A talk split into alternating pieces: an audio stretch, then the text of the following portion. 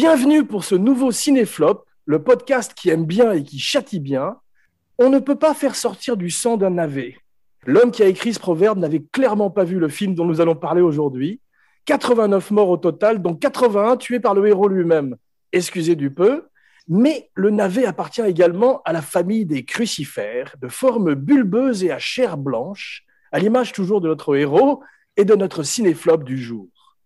Pour en étudier toutes les propriétés bénéfiques et autres, un homme, un vrai, le cinéaste, romancier, photographe Philippe Sedbon, qui amène le mot culture dans le mot culturisme et qui se joint à moi à la salle, votre hôte, Jean Weber, podcasteur stéroïdé, soldat des farces spéciales et qui amène le mot cul dans le mot culture. Alors, sans plus tarder, mettons-nous de la craie sur les mains pour soulever la fonte. Arnold Schwarzenegger et John Matrix dans Commando 1985, réalisé par Mark L. Lester. Et maintenant, comme disaient les Beatles, le bonheur est un flingue chaud.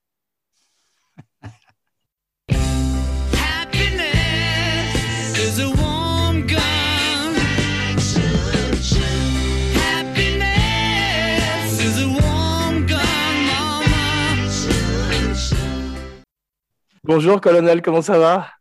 Salut ami, je suis un peu soucieux parce que je crains qu'on nous qualifie d'élitistes et de snobs parce que après Death Wish 3, Rambo 2 et maintenant Commando, on fait vraiment dans le cahier du cinéma positif, etc. C'est un peu, un peu réducteur. Absolument, sans oublier Cobra. Big ah, C'est vrai, j'avais oublié celui-là. Nous écouterons votre verdict en fin d'émission Aujourd'hui, j'ai mis le 7 bon signal dans le ciel et je te remercie une fois de plus d'avoir répondu présent à l'appel. Je suis là pour ça. Tu sais, à propos de Cobra, tu sais ce que j'ai dit à mon adjoint? Non. Call the 7 bon. Comme Call the Cobra. Alors, en mai, défais ce qu'il te plaît. Tu es prêt? Je suis complètement prêt.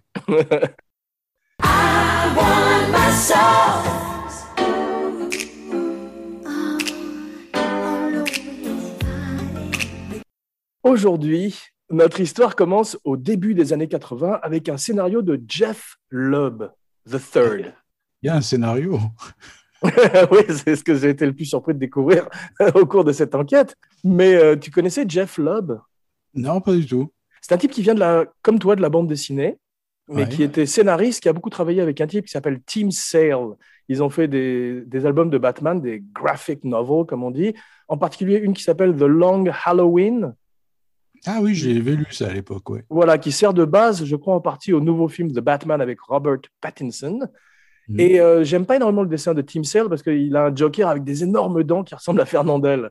Donc c'est pas l'idéal. Jeff Lubb, il a fait aussi Teen Wolf. Tu te rappelles de ce film avec Michael J. Fox? J'ai pas vu, mais je me souviens. Michael J. Fox faisait un jeune loup-garou, donc comme le titre l'indique, un, un loup-garou adolescent. Et euh, il devenait champion de collège, de basketball collège. Et personne ne s'étonnait qu'un loup-garou joue dans l'équipe. c'est une bonne idée. C'est un bon, c'est un bon scénariste hein, quand on réfléchit bien. Au départ, c'est un film qui est écrit pour Gene Simmons. Tu sais qui est Gene Simmons? Oui, c'est un mec d'un groupe. c'est ça, c'est le bassiste de Kiss, le démon. Ouais, Kiss celui qui a une langue démesurée, et euh, c'était l'histoire d'un soldat israélien, donc comme Gene Simmons, il est d'origine israélienne, qui euh, revenait de la, de la guerre dans le Moyen-Orient, tu vois, et qui était totalement dégoûté par tout ce qu'il avait vécu, et qui c'était plus proche d'un Taken, tu vois, il avait déposé les armes, ou comme à John Wick, il avait arrêté, en fait, et il était rappelé parce qu'on kidnappait sa fille, comme dans Taken.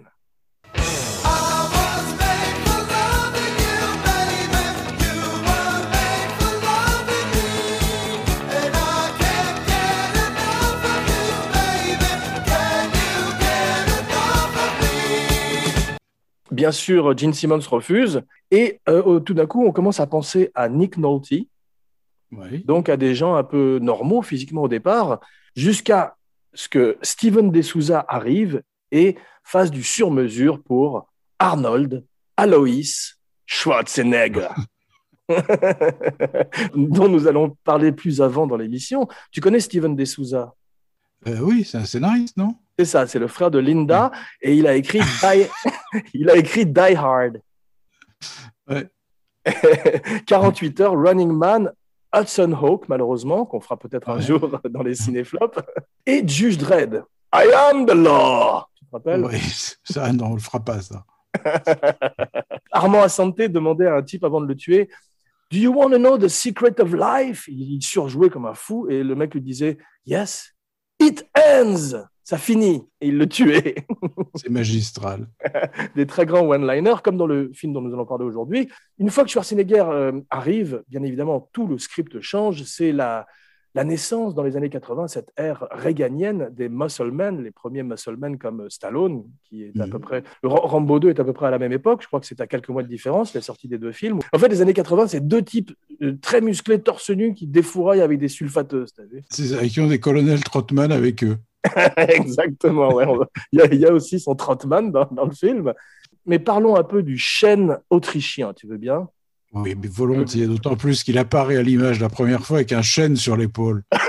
Exactement. C'est un mot d'ailleurs pour euh, Sean Connery, chêne autrichien. il est né à Thal en 47. Il a 73 ans aujourd'hui. C'est comme souvent ces bodybuilders, comme euh, comment s'appelait celui qui c'est Steve Reeves, celui qui jouait Hercule? Oui, oui, Steve Reeves. C'est ça. Il a des posters de Steve Reeves dans, dans sa chambre et euh, c'est un enfant un peu frêle c'est souvent des enfants maladifs qui vont à la salle. Et en Autriche, il a trois rêves. Tu sais quels sont ces trois rêves? Non. Devenir une star à Hollywood, hmm. épouser une Kennedy et devenir un politicien de haut niveau. Et il réaliserait bien évidemment les trois. Il était riche avant de devenir acteur. Tu savais ça? Non. C'est un extraordinaire homme d'affaires, en fait, qui a fait beaucoup d'affaires dans l'immobilier, en Californie notamment et euh, qui a ouvert des salles de gym, qui a été très à la pointe du fitness, tu sais, un peu comme Bruce Lee d'ailleurs avant lui, mais lui a, su monétiser, a su weaponize tout ça. Et il avait un petit empire avant même de, commencer à faire du cinéma. Au départ, il est un, un acteur, un second rôle, un caméo quasiment euh, dans les films des années 70, tu as vu, puisqu'il est euh, dans The Long Goodbye de Robert Altman. En slip jaune. En slip jaune, exactement. C'est face à Elliot Gould. Il jouerait également dans Stay Hungry en 77 avec euh, le Young Lebowski, Jeff Bridges. Oui, c'est un bon film d'ailleurs. Ouais, c'est un très bon film de Bob Rafelson. Et oui, il est bon, lui. Il est bon, il prouve qu'il est acteur. C'est la première fois dont j'ai entendu parler de lui. Mon père avait vu le film en salle à l'époque et était revenu en parlant d'Arnold en particulier. Et euh, ensuite, Pumping Iron, tu l'as vu le, documentaire sur, sur, sur, sa carrière de, culturiste, en fait, de, de Monsieur Univers et en particulier sa rivalité avec Lou Ferrigno. Hulk. Hulk lui-même. Ils étaient amis, mais ils étaient surtout rivaux dans la vie. Et Arnold n'arrête pas de le chambrer de façon euh, sauvage à travers tout le documentaire. Et on sent qu'il a vraiment, il, a maqué Hulk. Et c'est Ferrigno qui a gagné le casting de Hulk parce qu'Arnold était trop petit pour le rôle. Très drôle. Ouais. Alors c'est curieux parce que la taille d'Arnold, il y a des gens qui disent qu'il fait 5 pieds 9 et d'autres qui fait 6 pieds 2. Donc on ne sait pas très bien, il est entre 1m80 et 1m85. Selon... Dans, le film, dans le film, il y a deux flics qui disent qu'il fait 1m90. Oui, c'est ça, exactement. Mais tu vois, quand il est à côté de son Trotman, c'est, le général qui vient le chercher dans sa retraite dans les bois avec sa fille, Alissa Milano, le type fait 6 pieds 3, il est plus grand que lui, ça se voit quand il marche à côté. Oui, bien sûr. Mais enfin, mais enfin il, est, comme le colonel Trotman, et à un moment donné, on le voit dans son bureau, il lit une carte. J'ai remarqué ce détail marquant. C'est vrai. On devrait faire un, super cut avec juste les, plans où Trotman et, ce genre de colonel ne font rien tu sais, dans un bureau. Ils sont en train de lire une carte, debout dans leur bureau. C'est drôle. Arnold fait de la télévision aussi, tu as vu, il passe dans I Love Lucy, où il fait un, masseur de Lucy, de Lucille Ball. C'est très drôle. Et euh, finalement, en 82, il commence à exploser avec Conan the Barbarian, Conan le mhm. barbare, John Milius. Alors là, tout d'un coup, une fois de plus, euh, mon père revient en disant ce type va être une énorme star parce que les gens demandaient des tickets pour Arnold. Ils disaient même pas le nom du film. Ah oui, d'accord. parce que comme son nom de famille, qui au départ a beaucoup joué contre lui, est devenu un atout par la suite. En 84, il enchaîne avec Conan the Destroyer. Tu te rappelles? Oui, ça, c'était pas très bon. Voilà, où il a un plus petit rôle. Et en 84, c'est là où il, il explose véritablement avec le Terminator. Ouais. Terminator, c'est un rôle qui le marque à vie, parce que je ne sais pas si tu remarques, mais même dans Commando, quand il devient mauvais, il devient agressif et méchant, il rejoue comme le Terminator. Absolument, mais il joue tout comme le Terminator. Il se fiche complètement. Le regard, il jamais et il tue, il tue, il tue. C'est vraiment Terminator. Absolument, mais c'est parce que c'est ce qui fait le mieux. Quand, quand il a son déjeuner avec Cameron, tu connais l'histoire en amont, et que Cameron lui propose le rôle d'abord du héros, de Reese. Je ne sais pas lequel a eu l'idée, mais ça, je pense que ça leur est venu en même temps de lui dire, mais non, il faut qu'il joue le méchant. Alors qu'ils avaient pensé euh, successivement à O.J. Simpson et Lance Erickson. Qui est encore plus petit qu'Arnold. Un tout petit Terminator. en 85, il fait euh, Red Sonia avec euh, Brigitte Nielsen. Ça s'appelait Caliban, je crois. C'était le nom de son personnage, le, titre français, je crois. Là, il avait un petit rôle. C'était presque un caméo et il l'avait mis en vedette sur l'affiche. Exactement, il a un tout petit rôle. Et euh, bon, ensuite Commando, ensuite Raw Deal. C'est très mauvais, ça. Très mauvais en 86. Je me rappelle juste qu'il avait un Marcel. ensuite euh, Predator en 87. Ouais, qui lui fait monter un échelon quand même. Voilà. Et euh, je crois qu'en 88, c'est Red Heat. Très sympa film, ça. Ouais, très sympa. J'aurais préféré que ce soit John Belushi, mais il était mort, donc euh, Jim est quand même pas mal. J'aime bien quand euh, le chef de la police, je sais plus qui, joue, qui le joue, mais c'est toujours ces types bougons et euh, de mauvaise humeur, lui demande, mais vous, parce qu'il il, s'est mis au, yoga, le chef de la police, pour dealer avec le stress. Et il demande à Danko, le, le, flic russe interprété par Schwarzenegger, et vous, comment vous faites en Russie pour dealer avec le stress? Il répond, vodka. oui, je me souviens. C'était pas Larry Fishburne qui faisait le flic? Je crois pas, non, c'était. Euh, ah, peut-être, je, je, les confonds tous entre le flic de Beverly Hills et tout, tous, euh, ils sont tous sur le même moule, tu vois. Mais euh, je crois pas que ce soit Larry Fishburne. Non, c'est Peter Boyle. C'est Peter Boyle. T'es sûr? Ah, pratiquement. Ah, peut-être. Écoute, je vais, je vais revérifier tout à l'heure, dès qu'on aura terminé. En tout cas, c'était un bon film. Il y, avait une, il y avait une autre scène où il arrachait la jambe d'un type, tu te rappelles? Qui avait une fausse, jambe. oui. et il versait de la poudre blanche et il disait cocaïne. Aussi une très belle réplique. Ouais, un très bon, très beau one-liner parce que très vite ils, comprennent qu'il a une personnalité comique, encore plus comique que Stallone, et euh, c'est pour ça qu'il a ces one-liners. Et d'ailleurs, je suis sûr que sur le plateau, on voit d'ailleurs qu'ils en essayent plusieurs. Tu vois, c'est comme on dit en Amérique, ils jettent des trucs sur le mur et ils voient ce qui reste, ce qui colle, tu vois. Mm. Et euh, il y en a certains qui ont sauté d'ailleurs. Il y en a un malheureusement qui coupe le bras du type. Il, il lui disait Need a hand, tu as besoin d'un coup de main. Et il commençait à le frapper avec son propre bras. Mais Mark Lester a dit euh, que c'était un peu trop. Et finalement, dans la... tu as vu, il y a un directeur Scott? Oui, je l'ai jamais vu. Oui, il fait, la version euh, que j'ai vue fait 91 minutes, le directeur Scott fait 92 minutes. oui, c'est énorme. il affirme encore plus sa personnalité comique, ce qu'essayent de faire des Vin Diesel aussi et des The Rock avec euh, un film comme Twins. Et mhm. plus tard Junior, où il est enceinte. Il fait euh, des très bons films comme Total Recall. Get Your Ass to Mars. Terminator 2, bien sûr. Et là, ça commence un peu à se, gâter avec des films comme Last Action Hero, tu te rappelles? Ouais, on dirait qu'il n'est pas fini ce film. C'est ça, il y a eu trop de chefs dans la cuisine, comme on dit, trop de mémos. Et euh, l'idée de départ a été perdue en route. En fait, c'était un très bon prémisse et une exécution, euh, comme tu dis, bâclée. True Lies, c'est encore très bien. C'est mieux, que c'est mieux que l'original. C'est un truc très curieux parce que tu as, ce type qui est un culturiste énorme et personne ne lui demande jamais mais combien d'heures passez-vous à la salle par jour Dans les scénarios, on voit ce type arriver et personne ne s'étonne. Et dans True Lies, il est carrément un monsieur tout le monde. C'est ça. Là aussi, personne. c'est censé être un agent d'assurance, c'est ça, non? C'est ça, ennuyeux et banal et, et terne. Alors que tu as ce Terminator qui arrive chez toi pour faire un constat, c'est terrifiant. Quoi. Ensuite, euh, Ice to See You. Let's kick some ice. Batman et Robin, malheureusement, 97. Les tréfonds. là, c'est vraiment euh, pour vendre des jouets. Il n'y a plus de films, carrément. Et euh, mm. il fait n'importe quoi. Et maintenant, il est sur Twitter avec son âne, t'as vu? Oui, j'adore. Il est extraordinaire.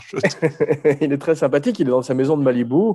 Il a été gouverneur donc de Californie. Il a mis il a mis la, la Californie à genoux financièrement. I'm the bad guy. Duh.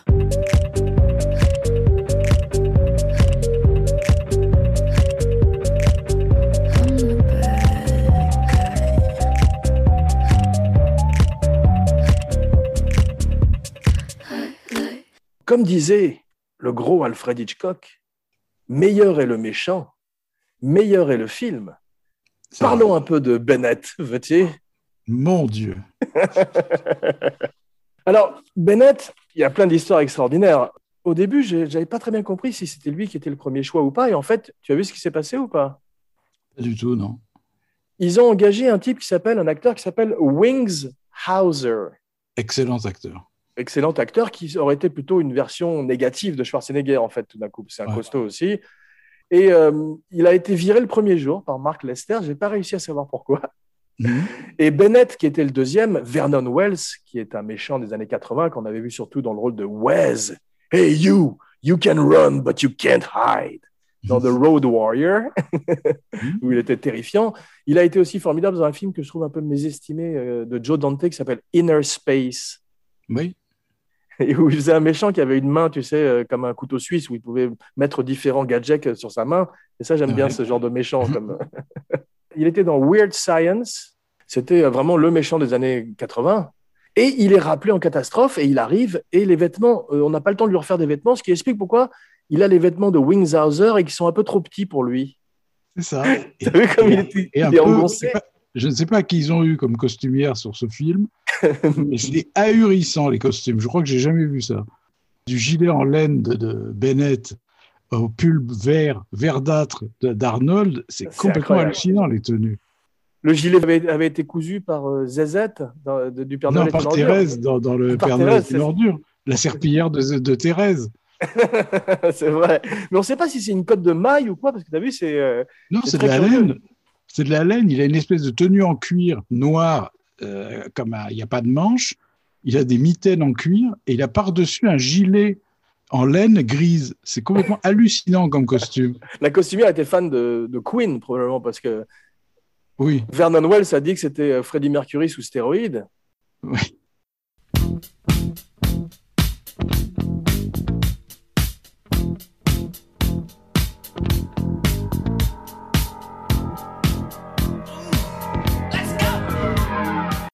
Mais il est un peu grassouillé. Tu as vu, c'est un mélange de John Jarratt, le serial killer de Wolf. Creek, de Freddie Mercury. t'as vu? Et, et de Pierre Belmar un peu aussi.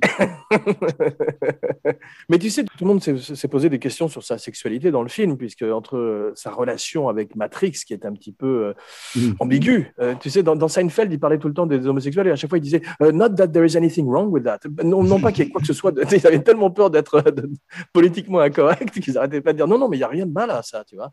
Mais- donc il n'y a rien de mal à ça, mais Bennett euh, arrête pas de lui dire tu mets, mets- mets ton couteau dans moi, etc. Let's, par- Oui, oui. let's party. C'est- vraiment des, des sous-textes qui sont euh, très très proéminents. Mark Lester a nié. Il a dit qu'on voulait simplement faire un méchant terrorisant, mais euh, d'après Ray Down Chang, qui fait la jeune femme qui kidnappe dans le film, qui est la fille de Tommy Chang, de Cheech Mhm. Chang, c'est très homosexuel comme relation. Et moi, je crois que j'ai découvert ce que c'était en fait. Dis-moi. Bah, tu vois, à la fin, quand il est transpercé par cette espèce de tuyau, Ouais. bah, en fait, il est à voile et à vapeur.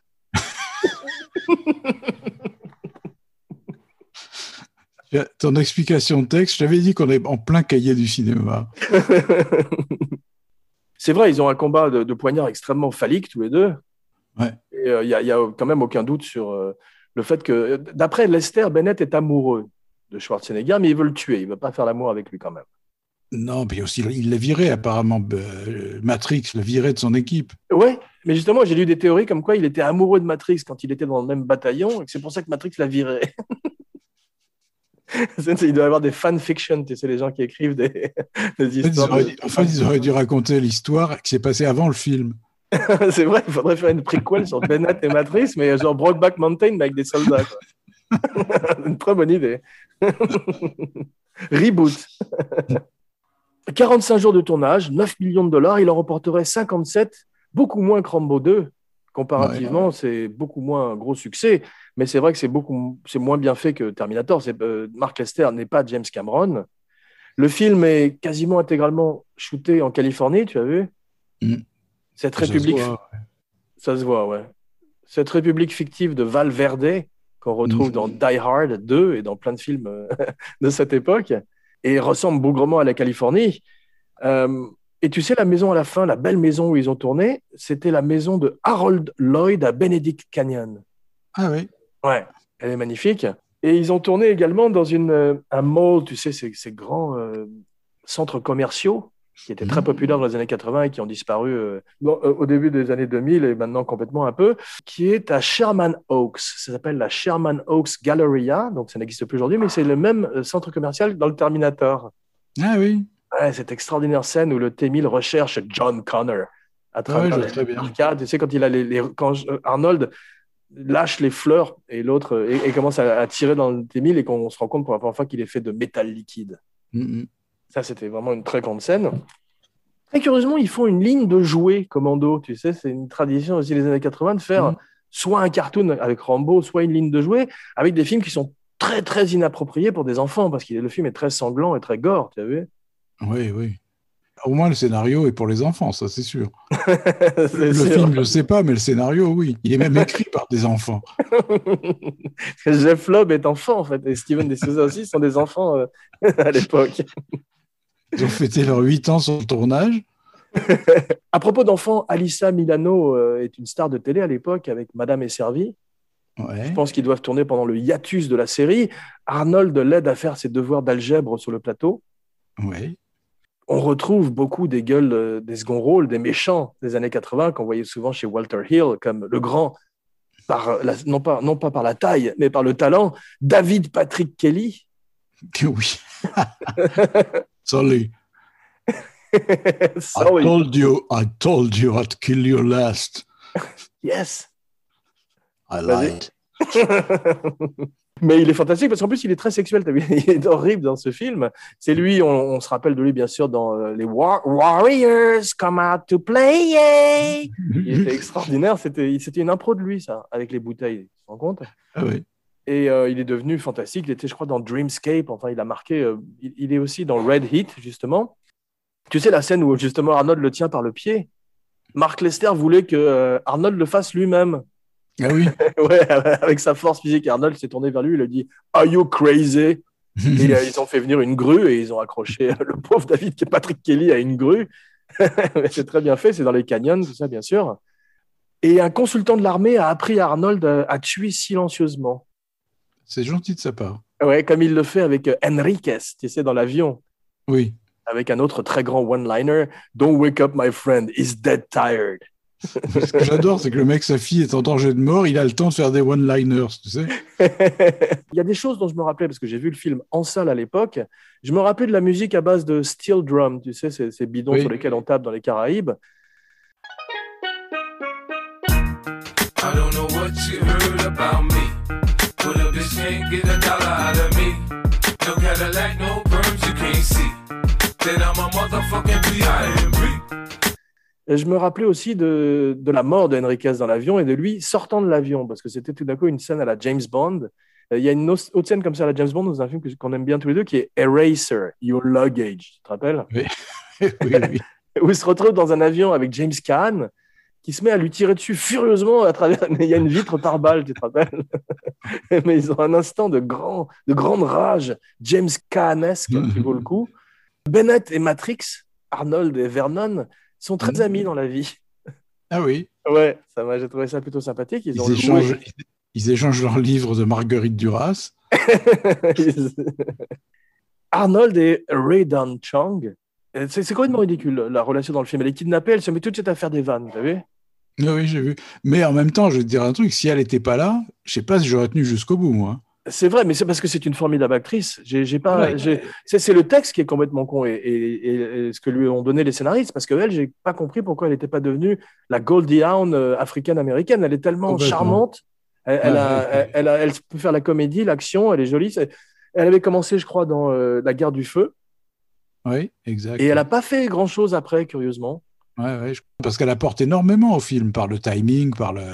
Oui, Je je suppose qu'il y a des petites impros de temps en temps, et elle est vraiment parfaite, quoi. bien sûr. Et puis, elle, elle élève euh, Arnold, qui est euh, un peu. euh, qui est moins bon que quand il est sous la direction d'un Cameron ou d'un Verhoeven dans Total Recall. Ouais. Et en plus, c'est un peu au- encore au début de sa carrière. Et il est très euh, de bois. Le chêne est très wooden, comme on dit. hein. Le début, tu sais, l'espèce de montage où on le voit avec sa fille dans sa vie paisible et tout ça, c'est effroyable. Ah, C'est terrible. Avec, quand il, quand il met de la glace rire. sur le nez. Ouais. Voilà, il rit, il rit, il rit, tout le temps il rit. Et pour montrer qu'il est heureux avec sa fille, il rit. Bien sûr, mais, mais la, la première fois, tu parlais de quand on le voit arriver avec son chêne, avec ce tronc d'arbre sur le. Ça aussi, je me rappelais cette, cette entrée. C'est une belle entrée, ceci dit. Ils ont copié les, euh, les films de Leni Riefenstahl, la grammaire des films nazis, justement, pour ce côté. Ah oui. Ouais, ce côté Ubermensch qui arrive, tu vois, de surhomme. Mais il a des super pouvoirs aussi. Tu as vu quand il entend le lapin, il est en train de couper du bois à la hache, Ouais, énorme bras, et tout d'un coup il a les yeux qui se plissent un peu, il regarde, et en deux secondes après on voit passer un lapin. c'est Il vrai. avait repéré, le, repéré le lapin il y a 100 mètres, quoi. Exactement. Et puis, il, il re- il repère quelqu'un à l'odorat après. Oui, ça, je oui, je l'ai senti, moi. Tu as vu quand ces deux soldats arrivent euh, qui sont censés le, le- le protéger, j'ai pensé que le nom des deux soldats, ça devrait être Dead et Meat. Mm. il meurt deux minutes après être arrivé. Il y en a un qui a une mort euh, genre Jason en plus, qui est, qui est- t'as vu, qui est un, Oui, poignard dans la gorge, je sais pas quoi, mais euh, Il y en a un qui se fait couper le haut du crâne, tu as vu, avec une scie. c'est ça. Il passe en mode euh, Jason dans Vendredi 13 ça, par moment, t'as vu Bien évidemment, euh, la production a du mal à trouver une doublure cascade pour Arnold. Ça se voit, putain. T'as vu les, les scènes où ils ont un, ils ont un rembourrage sur le pulvaire Il y a deux, trois plans, c'est à mourir de rire. T'as des mecs malingres avec des énormes rembourrages, tu sais. Rambo rage, on dit. On dirait une parodie des, des- des frères Zucker, une fois de plus. hein. Valverde, c'est également la, la République dans Predator. Ah oui. Ouais. Et à propos de Predator, McTiernan a refusé de faire le film. Et il retrouverait donc Schwarzenegger quelques années plus tard dans Predator et Last Action Hero, malheureusement. Mm. Et Schwarzenegger, après une scène, il dit à- au metteur en scène Ne donne jamais un vrai couteau à Vernon. Mm. Normalement, il se lâche pendant les prises. Mais il est bien, d'ailleurs, quand il devient fou à la fin avec son couteau. Et là, il, est en- il passe sur. Il, re- il refait Vez et il le fait très bien. Mm. Oui, c'est pas. Oui, faut aimer, quoi. En tout cas, ils l'ont mieux traité que Brian Thompson sur Cobra. Big.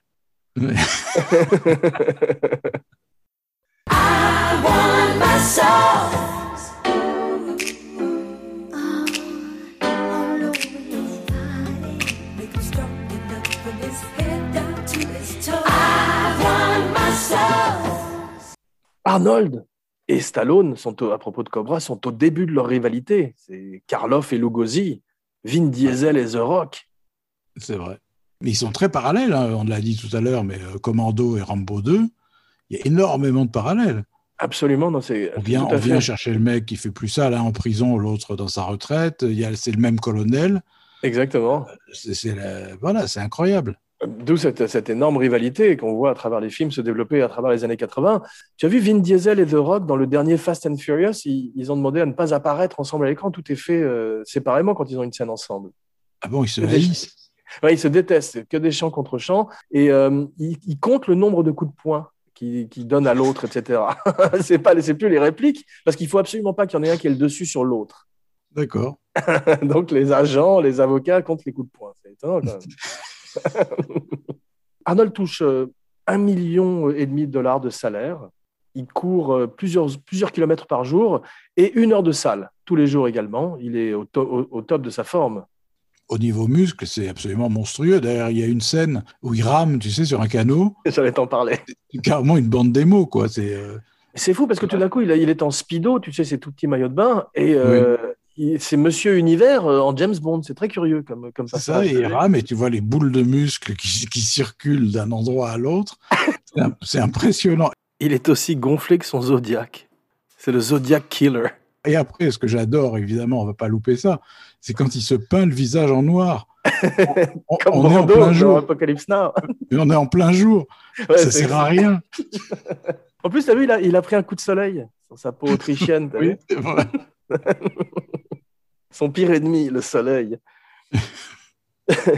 Arnold a fait trois films avec un de mes héros. On parlait de la Total True Lies. Bill Paxton. Oui, je l'ai vu dans deux plans, oui. J'adore. Il lui piquait ses vêtements dans Terminator et c'était lui qui faisait euh, le personnage ridicule de True Lies. Ouais. Il se pissait dessus, je crois d'ailleurs. On retrouve un autre point commun avec euh, Cobra, c'est la, féchi- la, fétichisation des armes. Pardon. Oui, bah, ça, c'est très années 80, les gros plans de culasses, de, de, de chargeurs qui rentrent en, en faisant crac comme ça. Et puis ces Armer les couteaux, et, Exactement. Et puis ces couteaux qui sont faits spécialement pour les films, tu vois. Ils Ouais, passent ouais. plus de soin euh, sur leurs couteaux que sur leur scénario. C'est pratiquement des épées d'ailleurs. hein. That's not a knife. ce fétichisme des armes avait commencé un peu avec Dirty Harry, je trouve, avec ce Magnum, Oui, c'est vrai. qui était filmé de façon euh, très sensuelle. Et ensuite, ça se poursuit avec James Cameron, bien sûr. Aliens, on avait vu que les armes étaient très importantes. Et c'est un truc de, des films canon aussi. Tu te rappelles dans Death Wish 3 Wildy. Comme ils attendent Wild- Wildy à travers tout le film. en attendant Wildy, c'est Godot, tu sais. Bravo d'abord, parce que tu as très bien choisi le cinéflop. 91 minutes, parfait. Parce que vo- voir un mauvais film, c'est une chose. Mais s'il est long, c'est tout à fait autre chose. Attends, ne dévoile pas ton verdict avant la fin de l'émission, malheureux. Ah, ça veut pas dire que j'aime pas. Garde quelques cartes sous ta manche. en 1986, il y avait une, une suite qui avait été écrite et qui était basée sur Nothing Lasts Forever. Tu connais ça? Non C'est un roman de Roderick Thorpe de 1979 qui a été la base de Die Hard. D'accord. C'est le même euh, type qui a écrit The Detective, tu sais, à l'époque où euh, devait être joué par Sinatra, qui devait reprendre son rôle du détective Ah, d'accord. dans cette adaptation de Nothing Lasts Forever, et avant que ça ne devienne Bruce Willis, parce qu'effectivement, c'est euh, la fin, après, de ces Muscle Men. Il y a une transition où on a envie d'héros, de héros plus humains. Je crois que Stallone avait refusé Die Hard, parce que pour lui, c'était une fiotte, McClane. Et euh, ça servirait également de base à un autre film parce que dans Nothing Lasts Forever, apparemment, McLean était un spécialiste de la sécurité des buildings. C'était pour ça qu'il arrivait dans la Nakatomi Tower. Ça, c'était Mhm. pas dans les, années 80, dans les années 80, les méchants étaient c'était souvent japonais aussi, à cause des, des problèmes d'économie. Il y a eu un film de The Rock qui s'appelait Skyscraper, qui était assez mauvais aussi, qui reprend ce schéma où il est un, un spécialiste de. Tu l'as vu, ouais? Euh, J'aime beaucoup Dwayne Johnson, mais là, il est allé un peu loin. Comme il saute d'une grue sur un building. Il était unijambiste, tu te C'est souviens? ça, il, il avait un pied en moins et il sautait d'une grue sur un building, mais 50 mètres. C'est ça. Oui, c'est ça. Avec une seule jambe. Ouais, mais l'autre était peut-être bionique. Ça, c'est dit. Mm. Dan Edaya. Voilà un autre Ah. qui est formidable dans le film. On, on se rappelle de lui dans Blood Simple. Ouais. Il, il Un s'est mis, grand euh, méchant. Il est en brown face. Il s'est mis du cirage sur le visage parce qu'il joue un personnage latino. Ouais, ah, j'ai pas remarqué. s'il J'ai était, l'impression. euh, J'ai l'impression. Et euh, au départ, c'est Raoul Julia qui devait jouer euh, le rôle. Ah oui. Mm. Il a refusé et il retrouverait Steven De Souza pour son premier film, pour Steven De Souza comme metteur en scène, et son dernier film à lui, parce qu'il mourrait peu de temps après, qui s'appelle Street Fighter avec Jean-Claude Van Damme. et où malheureusement, tu sais, ça fait partie de ces films où les acteurs sont malades et ça se voit à l'écran, tu sais, il est très maigre. Oui, c'est très triste. oui. Ouais, C'est très triste. Et, et tout d'un coup, Van Damme se retrouve à se battre contre un type qui est mourant. Donc c'est toujours, euh, c'est comme quand dans John Wick 2, où il se bat contre ce Suédois qui faisait le méchant dans euh, La fille au dragon tatou, et c'est Suédois, où il était, il se battait tout d'un coup contre un vieillard, un vieil homme, alors qu'il est un champion de- d'arts martiaux. C'est peu gratifiant. D'ailleurs, Tom Cruise se battait contre le même, mec, d'ailleurs, dans, euh, dans un des Missions Impossibles. Tu sais, dans- quand il se battait dans un parking sur plusieurs étages, et il arrêtait pas de rouer de coups, ce type qui était très peu en forme. On avait peur pour le méchant. Bill Duke, Mm. un grand méchant aussi, un grand classique qu'on retrouverait dans Predator, et qui est euh, le Q de Nicolas Cage dans Mandy. C'est lui qui lui, qui lui donne ses armes, je Oui. crois, dont cette hache Exact. étonnante. Exact. Ouais, donc c'était un hommage de, de Panos Cosmatos aux années 80. Et euh, Vernon Wells, quand il est en docker et en pêcheur, tu sais, au début, quand il, euh, il simule sa mort, spoiler alerte, il est très crédible, en revanche, euh, en gros pêcheur australien. Oui, là, il était bien, là. Là, il est bien. Là, il est- ça, fait, ça fait 35 secondes dans le film où il est parfait. Mais là, il m'a fait euh, penser à William Smith, tu sais, le méchant de, Oui, oui. du riche et du pauvre. C'est, ce- ce- il a ce côté 70s avec cette moustache et son bonnet à la Serpico, et il a un bon look, je trouve. Schwarzenegger coupe du bois comme euh, Bronson dans Les Sept Mercenaires, ça m'a fait plaisir. et comme Wolverine, ce sont souvent des, des bûcherons, ces hommes d'action. Hein. C'est vrai, il faut bien qu'ils passent leur nerf sur quelque chose. hein. Ça me rappelle le sketch des Monty Python où il y avait un bûcheron homosexuel, tu te rappelles? Non, j'ai pas. I'm a lumberjack and I am gay. Va le voir sur YouTube. I cut down trees where a hill suspended and a bra. I wish I'd been a girlie just like my dear papa. Euh, Charles Ingalls, ton héros préféré, coupe du bois aussi souvent, non? Ben, c'est son passe-temps préféré et sa raison d'être. Si ça se trouve, c'est thérapeutique. Il faudrait qu'on essaye. Oui, je sais, mais je préfère couper du bois comme euh, Cobra, moi. Une allumette. Tu as raison. Mais euh, c'est son allumette à lui et c'est ce tronc d'arbre sur son, sur son épaule. C'est ça. Merci à Mustapha K pour cette vanne sur Facebook. Alissa Milano est une enfant, comme on disait, et quand il est assis euh, à côté d'elle et qu'il joue avec ce daim, je, je me suis rappelé des scènes de Frankenstein où Boris Karloff est avec cet enfant avant de l'acheter dans la rivière. Exactement. Moi aussi, j'y ai pensé. Ou à Lenny, tu sais, dans des souris et des hommes. Ouais, c'est vrai. prendre- on dirait qu'il va prendre le petit fan dans ses bras, le broyer en morceaux, et après, I'm so sorry. On sait enfin qui a tué la mère de Bambi. C'est Arnold. c'est Arnold. C'est incroyable. Mais c'est vrai qu'on on a aussi des, des vibes euh, Terminator quand il est avec elle. Puisqu'il est tout Oui. le temps, il, il est tout le temps raide comme un Terminator. Quand il est avec cet enfant, on a, on a l'impression de voir John Connor, C'est vrai. fille. Arnold est, ami des animaux, quand même. T'as vu? Toujours. C'est vrai. Ça Cette scène avec le, avec le fan mérite. Ouais. euh, c'est pour ça que le film mérite d'être vu. Ceci dit, euh, t'as vu quand il pêche avec elle, il pêche un poisson mort. Oui. C'est pour, ça d'ailleurs qu'il l'a pêché, parce que comme il aime pas tuer les animaux, il les pêche déjà morts.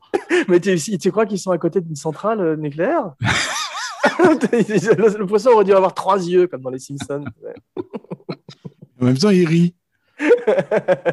Il est mort Non, de rire. Il est mort de rire, mais il, a des dad, ce qu'on appelle en Amérique les dad jokes, les vannes de papa. Tu sais, quand il Mm. dit euh, il devrait s'appeler Girl George, ce serait plus facile. Oh, putain. Oh, putain. ça, ça date bien le film quand même. Et, et Alissa lui dit It's so old. C'est ça, donc elle lui, elle lui dit c'est une dad jokes à l'époque et en plus homophobe, t'as vu? Oui, oui. Double whammy. Dans cette scène, on apprend que il est allemand de l'Est, apparemment, Oui. puisque le rock'n'roll était interdit, il dit à son époque. Ah, c'est ça, oui, oui, oui, c'est vrai. Donc il y a une petite justification euh, pour son accent. Voilà, et c'est vrai que Matrix, c'est un nom complètement allemand. Voilà pourquoi, c'était ma, ma prochaine question, pourquoi John Matrix? Ou il aurait dû s'appeler Klaus Matrix, Voilà, Klaus von Matrix. ou Klaus Kinski, carrément direct. On peut pas faire plus allemand. Mais, mais euh, Ich bin der, ich bin der Sohn Gottes. Il aurait été bien en Aguirre, ceci dit. Voilà. aussi. Ce qui nous amène sans plus tarder à une nouvelle rubrique que j'ai préparée spécialement pour toi, mais nos auditeurs peuvent jouer en même temps que nous. Une rubrique qui s'intitule Schwarzenegger ou Van Damme. Et là, j'ai fait un petit jingle.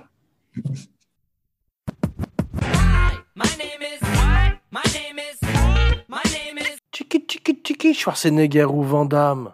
Alors, à propos des noms américains, dans tous leurs films, Van Damme et Schwarzenegger, un Belge et un Autrichien, ont toujours, comme tu disais, des noms américains. Je vais Oui. te dire plusieurs noms de leurs personnages dans des films et tu dois deviner si c'est Schwarzenegger ou Van Damme.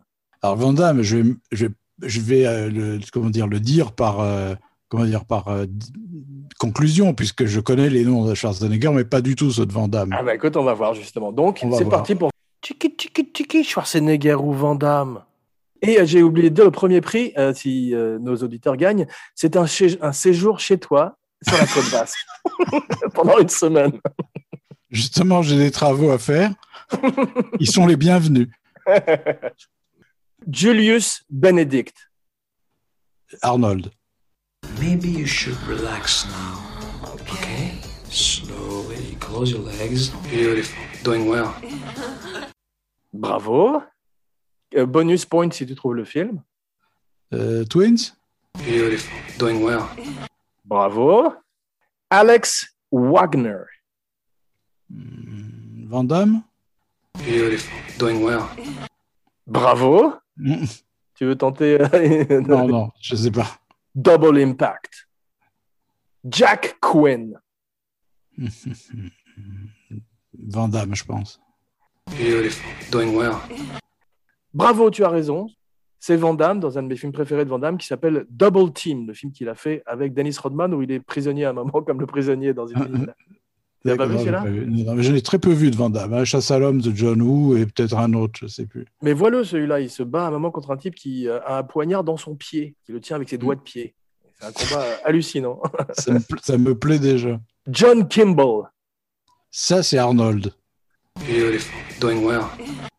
Bravo, quel film Ah, John Kimball. Euh, Je croyais que c'était le nom euh, du fugitif aussi, John Kimball, non Richard Kimball. Richard Kimball, bravo. Euh, non, euh, ah, c'est- ah, peut-être euh, Eraser. Hellraiser avec les, les Cénobites Non, non, Eraser, les Ah. Hellraiser, pardon. Euh, non, c'est Kindergarten, Kindergarten Cop. Ah, en plus, j'aime beaucoup ce film en plus. Frank Dux. Ça, c'est Van Damme, ça.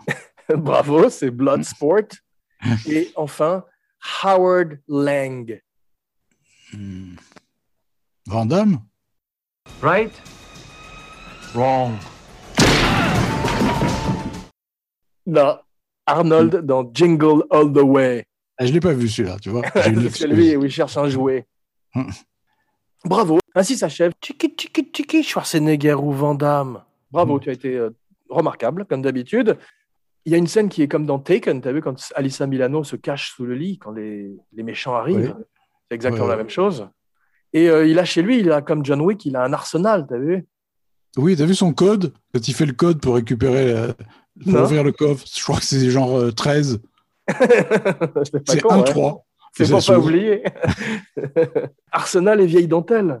Il dit euh, wrong, comme dans Terminator. Il dit fuck you, asshole, comme dans Terminator aussi. On voit qu'il y, a y plein de clins d'œil. I'll be back. Exactement. c'est drôle qu'ils reprennent des one-liners. Tu me diras si ça a marché, pourquoi pas. hein. Qui est, et surtout, où est la femme de Matrix?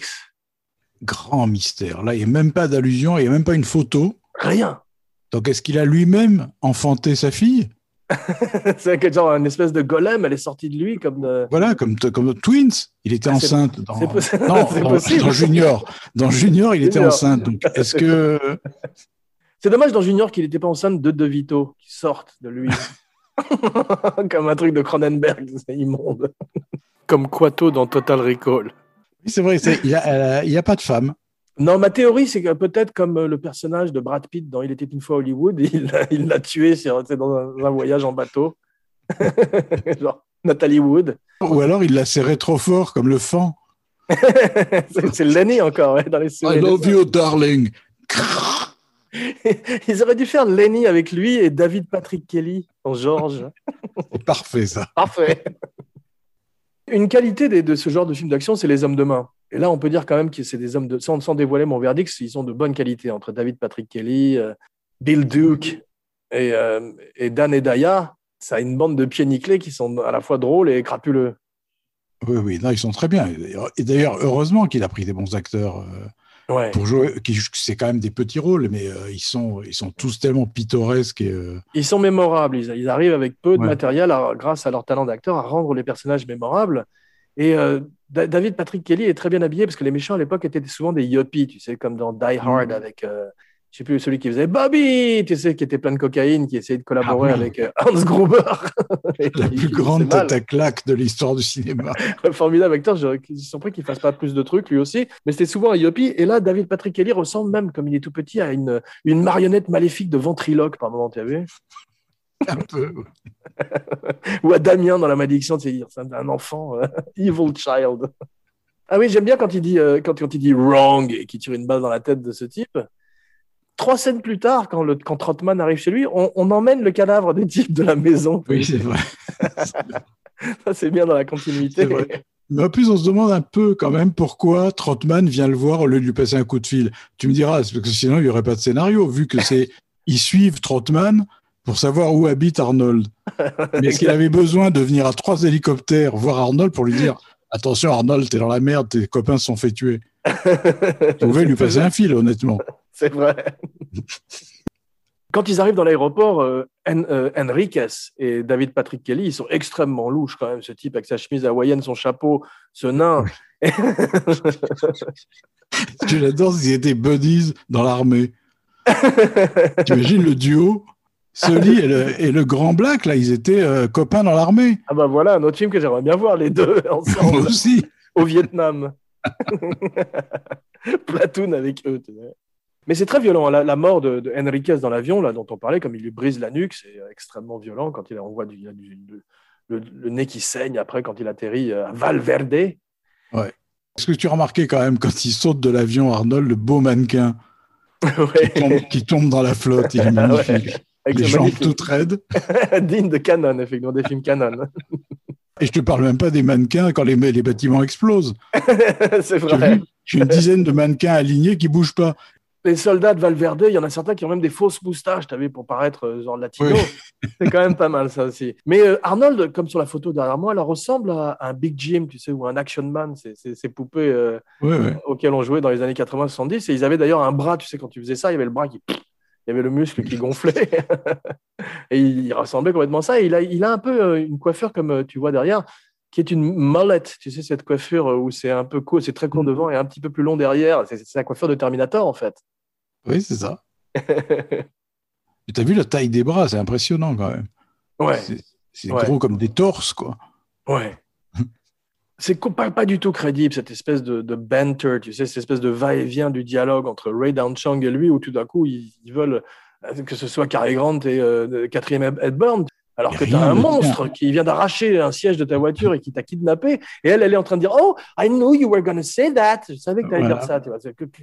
Qu'est-ce que ça veut dire, ça? C'est absurde. Et puis dans des situations dramatiques, genre il poursuit Sully, tu sais, en voiture, et Ouais. c'est le seul qui peut l'amener à sa fille. Il prend le temps de s'arrêter pour qu'elle monte dans la voiture. Ouais, c'est ça. En fait, il est en cavale avec un, mauvais, avec un mauvais scénariste. Voilà. Et après, tu as vu qu'après qu'il a arraché le siège, le plan d'après, il est à la même hauteur qu'elle. Il a mis des bottins. sais, et ils, ont, il a ils fait ont oublié. Bah, ils ont dû Ouais. le tourner avant. Ils... C'est fou, ça.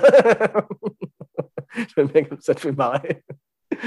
ah, il y a une tenue que j'adore dans les films, c'est celle de Dan Hedaya. Tu sais, il est habillé comme Dactari.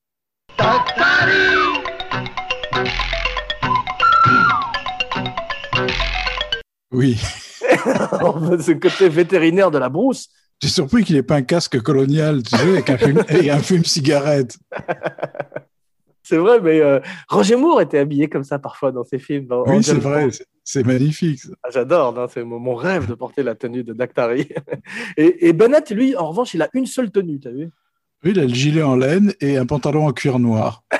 Il n'y a que la cote de maille qui maille. Bill Duke, en parlant des looks du film, il a un bon look Black Exploitation, je trouve, à la Isaac Hayes. Ah, il est très, très élégant, très costume, tiré à quatre épingles, Mais cravate. quand il vole cette Cadillac, parce que euh, les années 80, on aime bien défoncer des, des maisons avec des voitures, tu sais, soit entrer dans le I'll be back, soit entrer dans des maisons, soit en sortir. Et là, il vole dans un, chez un concessionnaire de Cadillac et une Cadillac. Et il est très bien habillé, on dirait, euh, tout d'un coup, Ouais. Foxy Brown ou ces films des années 70 de Mais- Black Exploitation. Mais scène complètement inutile. Totalement inutile. Il Et, aurait pu euh, être déjà dans la Cadillac, ça n'aurait rien changé. Absolument. Mais euh, spoiler alerte, il meurt euh, comme un vampire en plus, t'as vu? Oui, empalé avec un bout de bois dans le cœur. Il a un pieu qui lui traverse le cœur. énormément de coups dans les couilles. T'as vu, je- Oui. Matrix, euh, il y a énormément de, de ce qu'on appelle en, en anglais des not trauma, des traumatismes de couilles dans le film.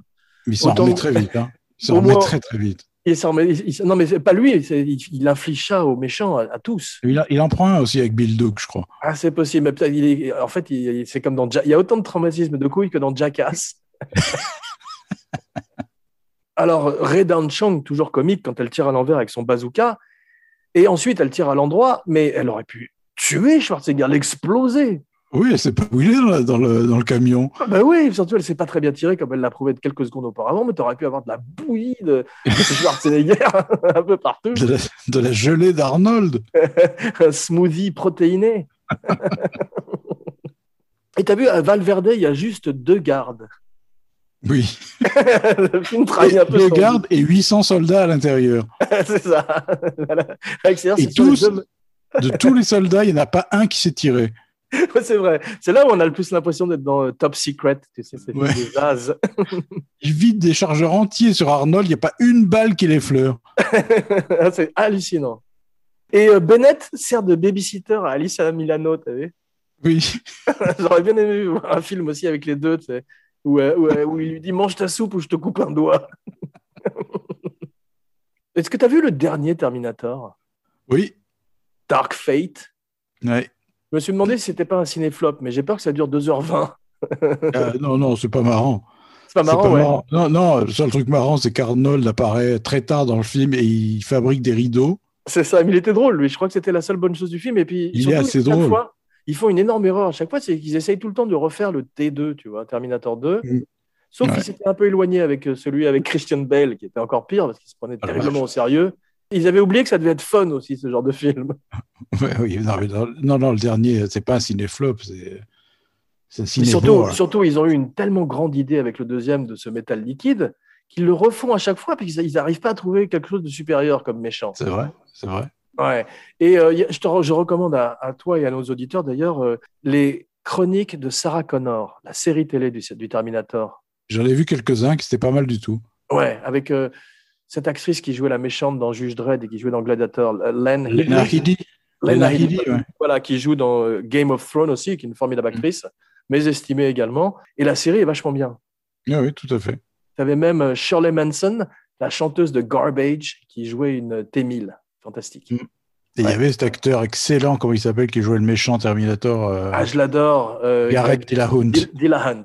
Ouais. Ouais. Enfin, lui aussi, il mériterait une, une- une plus grande carrière. Ouais, sacré gueule, excellent acteur. Ouais, mais je crois qu'il il- il est à la télévision où il, fait- il, il est très, il, a Mm. beaucoup de succès. Tu parlais du scénario écrit par un enfant, c'est aussi un scénario comme un jeu vidéo. C'est tellement générique, Oui, oui, oui. Mais... comme Rambo 2 ou comme Death Wish 3, tu vois. C'est fait par un robot, tu vois, qui sait pas comment fonctionnent les, les émotions humaines du tout. C'est ça, c'est ça.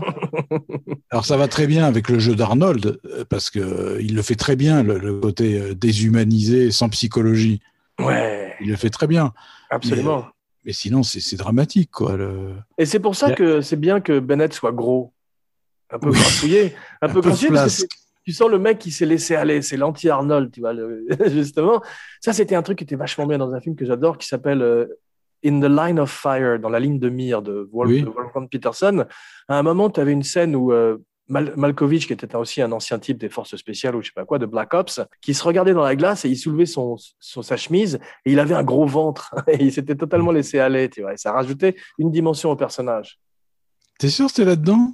Ouais. Pas dans le film des frères Cohen? Non, c'est dans celui-là, justement. À un moment, il se regarde dans la glace et il se dégoûte lui-même. Et c'est très Ah, étonnant. Ouais, Ouais. C'est une, toute petite scène. Et euh, bah, tu verras, tu taperas. Il, il est chauve ouais. dedans. euh, ouais. T'es déjà monté dans un hydravion? Euh, non, mais dans un petit avion, oui.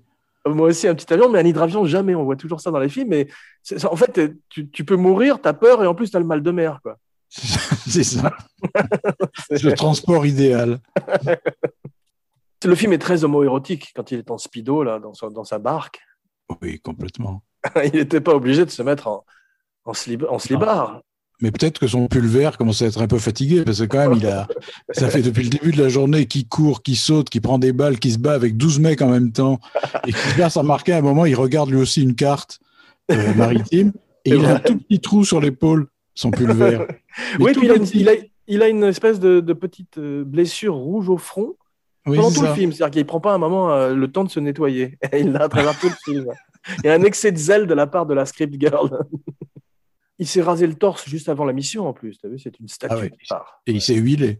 Ouais, il s'est huilé. C'est une statue de marbre qui prend vie. On n'a même pas parlé de la scène du supermarché d'armes. ah ouais, Quand il extraordinaire. prend un caddie avec Red Chong et il dévalise mais des, des armes de guerre qu'on n'a jamais vues. Ah, C'est absolument phénoménal. Il sait exactement où tout se trouve. Hallucinant. Il casse tout, il prend tout, il casse des vitres à la main, il, il embarque peut-être, je sais pas, pour. Oui, t'as euh, vu, il saigne jamais. À chaque fois qu'il met des coups de poing dans des vitres, ça c'est une constante aussi dans les, chez les héros des années 80. Il y avait une réplique sublime, c'était dans Predator, tu te souviens, il y avait un des, un des mecs, je sais plus lequel, Jesse Ventura, je crois, qui avait pris une balle, et tu avais un pote à lui qui lui disait Mais tu saignes Il fait I've no time to bleed. tu parles. Là aussi, il y a des magnifiques euh, one-liners. Mais quand il est tout bardé de- d'armes et de munitions et qu'il avance en crapahutant euh, dans, dans l'eau, il ressemble à Quasimodo un peu, t'as vu? Il a quelque chose de monstrueux. Il a un côté, non, mais par contre, il a un côté golem. Il a un côté golem. Ouais, t'as tout à fait. Non, il a l'air plusieurs fois de sortir de la terre, euh, invoqué Ouais. par un rabbin. Voilà. J'ai marqué ce joli manotte. Un mec avec une fausse moustache se fait poignarder dans le ventre. Oui. Genre, en plus, il ne le tue pas directement, il veut qu'il souffre. Et il, le laisse, il lui laisse la possibilité de hurler en plus. Mais lui aussi a l'air sorti d'un sketch des Monty Python. Ah, il y a une lame, il y a une arme que j'aime beaucoup. C'est cette, j'ai appris que c'était un couteau de l'armée russe. C'est cette espèce de lame rétractable qui part, t'as vu, dans le ventre d'un autre type. Ah oui, il lance, il lance deux à la fois, il en lance deux à la fois, c'est pas ça ça, ça, c'est ça, c'est une autre mort très gore à la Jason que j'aime bien. Non, non, là, il appuie sur le sur un bouton sur le manche et c'est une lame rétractable qui est accrochée au manche et qui part comme un harpon vers le type. Ah, j'ai pas remarqué. Ah si, bah, il faut que tu revoies le film. Ah bah, je vais le revoir tout de suite. J'en ai peur. Allez, on Ouais, arrête a l'émission, même- on se retrouve dans une heure et demie. Il y a quand même des nuances de scénario qui m'ont échappé quand même. hein.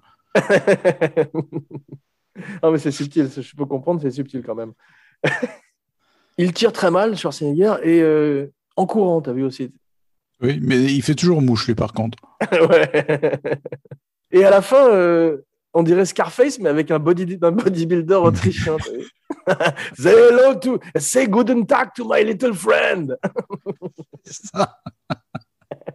Et Dan Edaya aussi est un petit peu en mode Scarface avec sa mitrailleuse aussi à la fin. C'est ça, mais je trouve que sa mort est extraordinairement décevante à Dan Daya. C'est vrai, il passe par la fenêtre, c'est ça? Mais oui, mais il, il s'échange des trucs, mais à un moment, il le touche, il tombe par la fenêtre, voilà. C'est quand même le méchant numéro un, quoi. Il meurt comme que- un figurant. Tu as vu comme c'est pas un homme d'action et qu'il a probablement peu souvent des armes à feu dans les mains, quand il tire avec sa mitrailleuse sur Arnold, il grimace de façon oui, il, a, insensée. il a- il a peur pour ses yeux. tu sais, Il là. a peur pour ses yeux. Mais j'ai l'impression d'être dans Call of Duty, ce jeu vidéo auquel tu ne joues pas à la fin, tu sais, où, euh, en... où tu dé- dé- dégommes des gens à tout va. Et les dix dernières minutes, c'est vraiment Call of Duty. Et euh, tu connais les, les Keystone Cops? Oui, c'est des films muets, ça. Voilà, c'est les flics euh, extrêmement maladroits des films muets, genre Laurel Hardy ou Chaplin. Ah. Là, c'est les Keystone Soldiers, t'as vu? Les Oui, ils sont prodigieux. L'armée de. Dan et Daya est fantastique parce que non seulement ils sont, c'est des faux latinos, mais en plus ils ont même pas appris à tirer. Je trouve ça extraordinaire pour une armée. Ils sont fantastiques. Il manque la musique de Benny Hill. Et c'est, Oui. ils sont à l'image. Tu as vu les plans qu'ils font? Ils arrivent en courant. Tout- ils sont cinq ou six en randonnion comme ça. Ils foncent sur la caméra en courant et en tirant. Deux secondes après, ils sont tous fauchés par une rafale. Exactement. Avec les buildings qui explosent dans leur dos. Mais on finit dans une sorte de fonderie, une fois de plus, non? Gros classique des années 80. Oui, c'est ça. C'est un- une espèce de boiler room, comme on dit, un endroit où il y a une chaudière, qui est un, grand classique des films d'action et des films d'horreur, la maison de, de Freddy Krueger. Exactement. Ils sont tous les deux en sueur avec des couteaux. Mais pourquoi il est torse nu tout le temps? Il peut pas mettre une, une chemise ou un, un petit Je un sais gilet pas, au mais- moins? Le Bah, gilet de je- Bennett? Parce qu'il était en maillot de bain. Alors, il, il s'est mis un espèce de petit t-shirt en cartouchière, Ouais. mais il s'en est débarrassé après. Mais il va se battre torse nu contre. euh, Ah bah oui. Ouais. Et il y a un type aussi qui se fait tuer, un des soldats, qui a un cigare, t'as vu? Oui. Alors non seulement euh, on le repère de, de très très loin, genre il a vraiment envie de mourir, quoi. Un death wish. Mais à la fin, quand ils sont dans cette espèce de chaudière, je disais, comme il est habillé, euh, comme le chanteur de Queen, c'est Freddie Mercury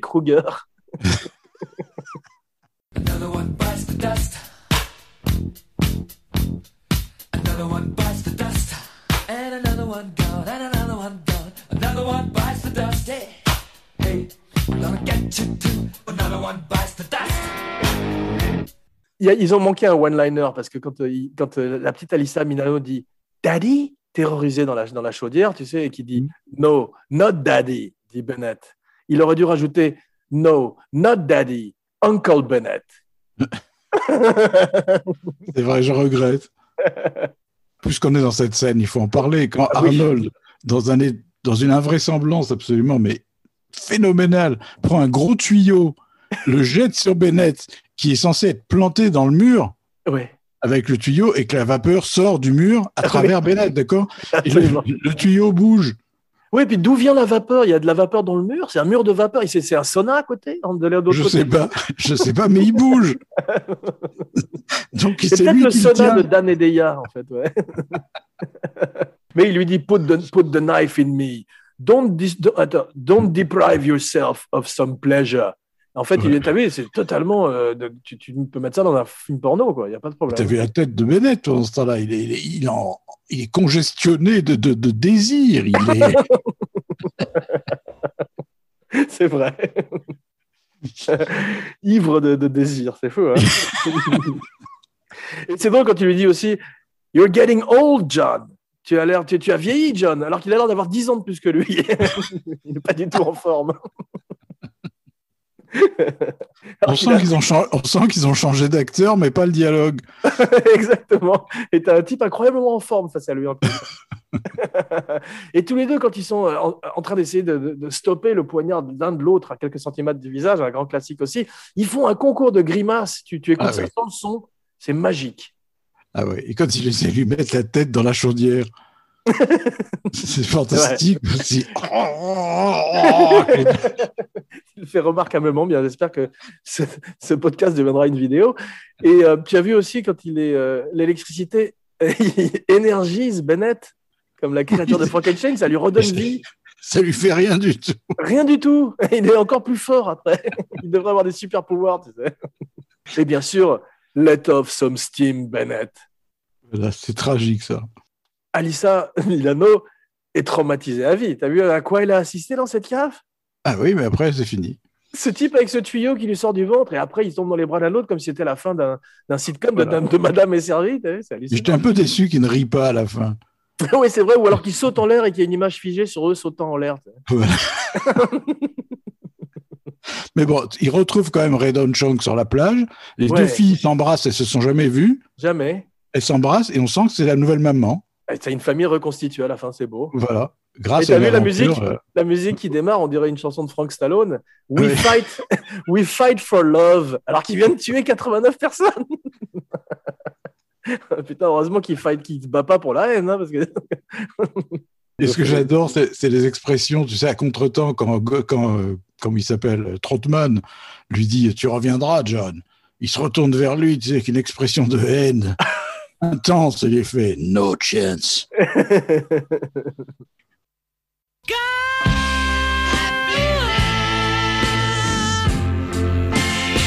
But don't you know that happiness is a warm gun, mama?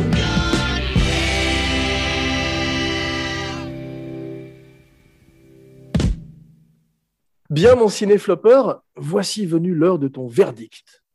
Un bon mauvais film, euh, un mauvais mauvais film ou un film que tu aimes bien en quelque sorte, finalement? Bah, un film que j'aime bien en quelque sorte, parce que, parce que je l'ai vu, je sais pas, plusieurs fois quand même dans ma vie, depuis sa sortie. À chaque fois, je trouve ça épouvantable et à chaque fois, je le regarde. Donc, euh, il n'y a pas de secret. C'est quand même, il y a quelque chose d'attractif là-dedans. Alors, je pense que c'est le, le côté BD animé, tu sais. Ouais, C'est-à-dire, c'est le côté d'une espèce de bibendum de muscles euh, qui, vrai. qui est retenu par aucune vraisemblance. C'est un cartoon comme Stallone dans Rambo Voilà. 2, ouais. Hmm. Il a des grosses armes, il, il balance tout le monde, il, il tue tout le monde, il, il conduit très bien. à un moment, tu te laisses porter, tu te dis d'accord, allez, j'ai 11, j'ai- j'ai 11 ans, je regarde un film. c'est vrai. Mais ce que, ce que j'aime bien, c'est que nos verdicts, parce que je suis assez d'accord avec toi et je vais te dire mon verdict dans quelques instants, sont toujours les mêmes à la fin des cinéflops. Mais oui, mais oui, parce qu'en plus, en plus c'est un peu faussé parce que on, on les choisit les cinéflops l'un ou l'autre, mais en même temps, on n'a pas envie de se retaper un truc regardable. Exactement. Donc, on regarde des, des flops rigolos. c'est le mot. C'est un film qui donc flirte avec la comédie, comme tu dis, avec la parodie. Il y a un critique qui avait dit, euh, en parlant de Whatever Happened to Baby Jane, tu sais, le film avec Mhm. euh, Betty Davis et John Crawford, que c'était la, la sœur trashy, la sœur crade de Sunset Boulevard. Ben, Commando, c'est un peu le, le frère trashy de Terminator. Oui, C'est pas James Cameron, c'est James Cabron. Et c'est un film qui, pour ça, est très distrayant. Un mot à ne pas prendre à la légère. Merci, mon cinéflopper. merci à toi. On se retrouve dans quelques jours pour une surprise. N'oubliez pas de liker, de partager, de commenter partout où on écoute des podcasts. SoundCloud, Stitcher, une bonne critique sur iTunes. Et maintenant, voici venue l'heure de ton nom et de ta phrase signature. Philippe Sedbon, remember Sully, I told you I'd kill you last. Yes? I lied. Jean Weber pour Abacadapod et Cinéflop. Somewhere, somehow, someone is gonna pay. Dernière anecdote que j'ai oublié de te raconter, Joel Silver était très en colère contre la Paramount, je ne sais pas pourquoi, et il avait remplacé cette, cette tagline sur l'affiche du film, il avait écrit Somewhere, somehow, Paramount is gonna pay. à bientôt, mon cinéflopper. À bientôt. Don't take your guns to town, son. Leave your guns at home, Bill. Don't take your guns to town.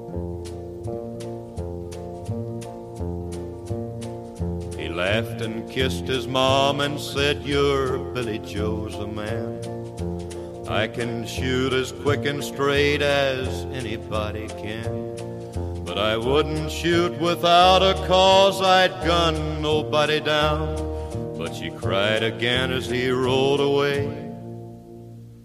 Don't take your guns to town, son. Leave your guns at home, Bill. Don't take your guns to town. He sang a song as on he rode, his guns hung at his hips. He rode into a cattle town, a smile upon his lips. He stopped and walked into a bar and laid his money down. But his mother's words echoed again. Don't take your guns to town, son. Leave your guns at home, Bill. Don't take your guns to town. He drank his first strong liquor then to calm his shaking hand and tried to tell himself at last he had become a man.